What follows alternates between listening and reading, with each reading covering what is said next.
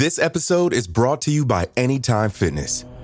Forget dark alleys and cemeteries. For some, the gym is the scariest place of all, but it doesn't have to be. With a personalized plan and expert coaching, Anytime Fitness can help make the gym less frightening. Get more for your gym membership than machines. Get personalized support anytime, anywhere. Visit AnytimeFitness.com to try it for free today. Terms, conditions, and restrictions apply. See website for details. Today is Saturday, January 18th, 2020. On this day in 1967, Albert DeSalvo was sentenced to life in prison for armed robbery and the sexual assault of four women. DeSalvo is most notorious, however, for confessing to the brutal Boston Strangler murders.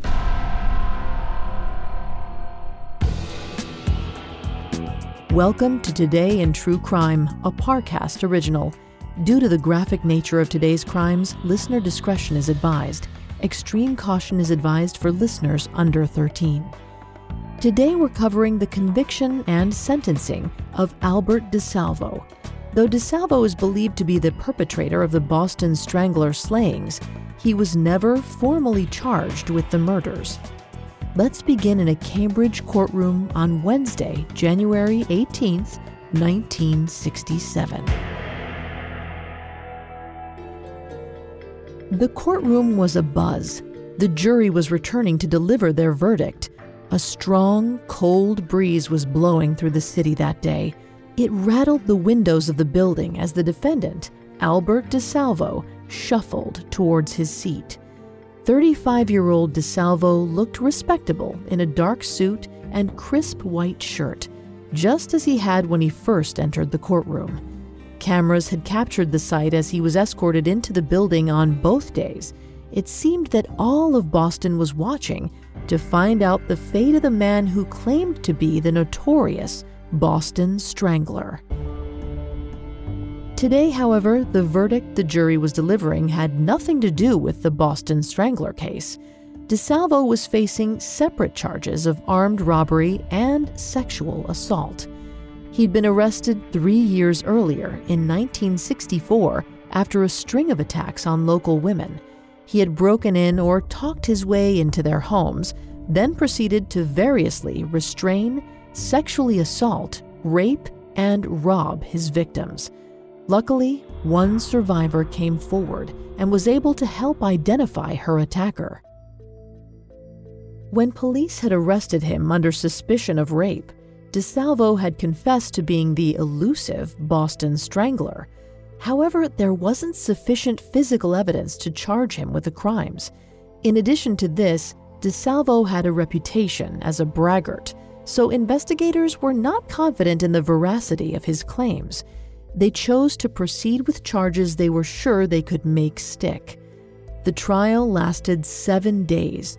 In an attempt to return a favorable verdict, DeSalvo's attorney, F. Lee Bailey, had adopted a curious strategy. He wanted to convince the jury that his client was guilty of the crimes of the Boston Strangler, instead of innocent of the crimes with which he had been charged. Bailey believed that by proving his client guilty of the Boston Strangler slayings, he could show that he was insane. The lawyer hoped this would ensure DeSalvo was sent to a psychiatric facility instead of a federal prison. There was little hope of proving DeSalvo innocent, so the best Bailey could do was get his client a less stringent sentence. The question was had he succeeded? The courtroom was instructed to rise for the reading of the verdict. Everyone waited, the seconds stretching into a quiet eternity as the foreperson unfolded the piece of paper. At the end of a collectively held breath, DeSalvo was pronounced guilty, and a sigh of relief rippled across the courtroom. Convinced of DeSalvo's guilt as the Boston Strangler, the people who had squeezed into the gallery were anxious to see him put away. The sentence was handed down soon after life imprisonment. DeSalvo watched as the jury was thanked for their service and dismissed free to return to their everyday lives. Moments later, he himself was led away in handcuffs. Since 1965, DeSalvo had been held at Bridgewater State Hospital, and it was there he would return. Soon after the trial, DeSalvo's lawyer announced Massachusetts has burned another witch. A confusing metaphor, given that his client had undoubtedly committed many heinous crimes, unlike the victims of the Salem witch trials. It wouldn't be long, however, before the confessed Boston Strangler was back on the streets. Up next, we'll take a look at the crimes attributed to the Boston Strangler and DeSalvo's life and death behind bars. This episode is brought to you by Anytime Fitness.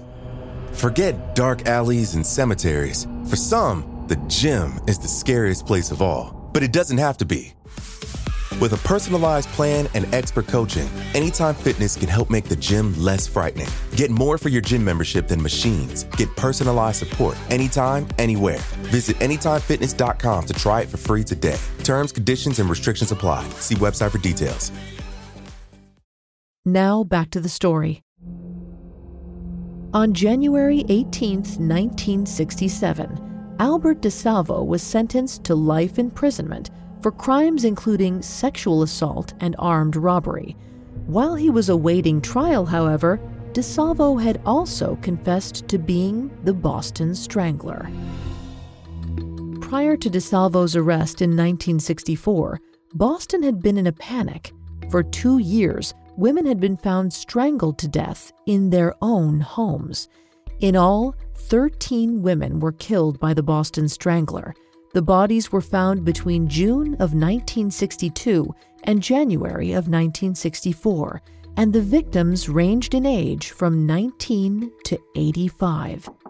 None of the crime scenes showed signs of forced entry, leading investigators to believe the culprit had talked his victims into allowing him access to their homes. The strangler always left his victims with a pair of stockings or similar piece of fabric tied around their neck in a macabre trademark bow.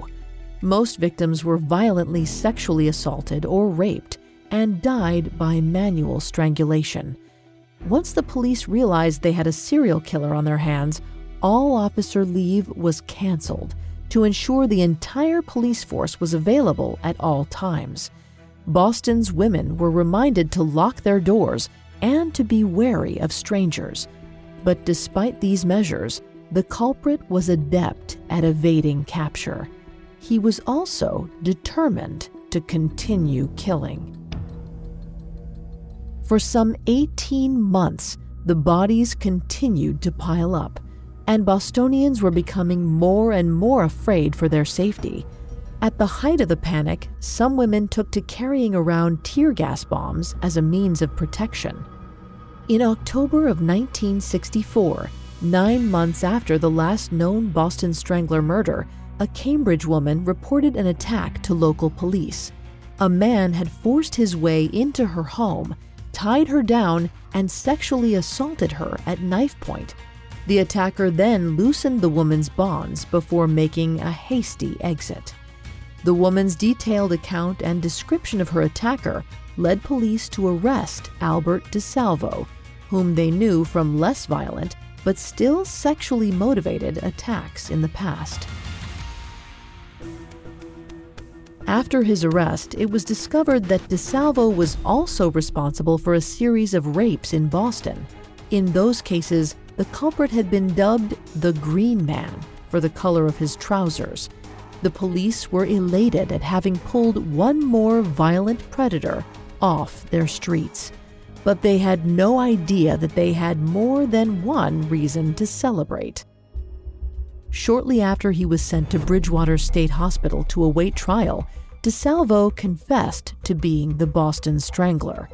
In conversations with fellow inmates, a psychiatrist, and even under hypnosis, he was able to offer details of the crimes and victims. Many of these startling details had never been made public. But despite his detailed confessions to all 13 murders, DeSalvo was never charged for any of them.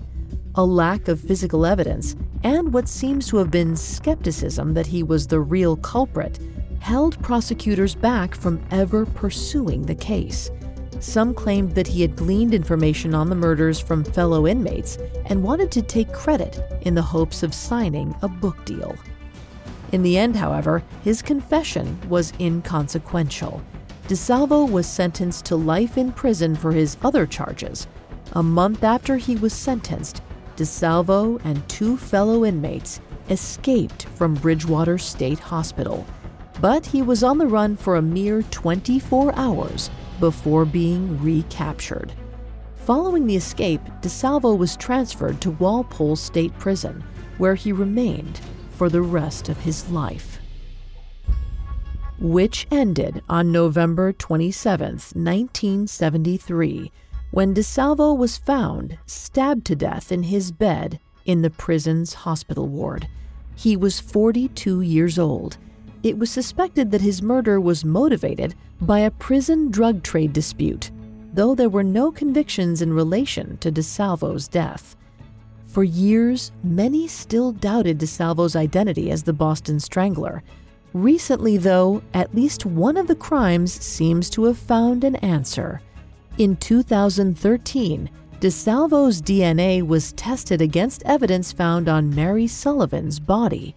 Sullivan was the final Boston Strangler victim, and her murder was one of the few at which investigators found semen.